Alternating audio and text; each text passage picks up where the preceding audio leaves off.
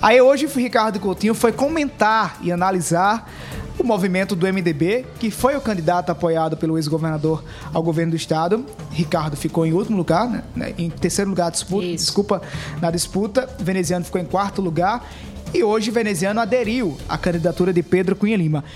E, por incrível que pareça, Sonila Lacerda, para Ricardo Coutinho, que rompeu com Cássio Cunha Lima em 2014, a adesão de veneziano a Pedro foi correta.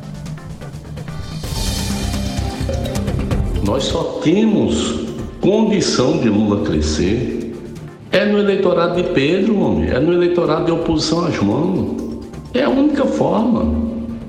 Por isso o movimento veneziano é correto, porque é um movimento que neutraliza Pedro, que faz com que Pedro esqueça ou, é, quer dizer, deixe de lado totalmente a, a eleição nacional não permite que Pedro vá para Bolsonaro, porque se Pedro fosse para Bolsonaro, meu amigo, juntando com a base de João, era o caos, rapaz.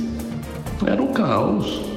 Esse é o primeiro trecho onde Ricardo Coutinho avalia como positiva a posição de Pedro. Segura seu comentário que ainda tem outra parte, viu? Segura um pouquinho que a gente vai trazer outra parte aqui Eu agora. Eu tô com a língua coçando. Calma, só um pouquinho. Ricardo Coutinho ainda citou nesse áudio de mais de quatro minutos que seria bom para Paraíba uma alternância de poder se Pedro vencesse as eleições.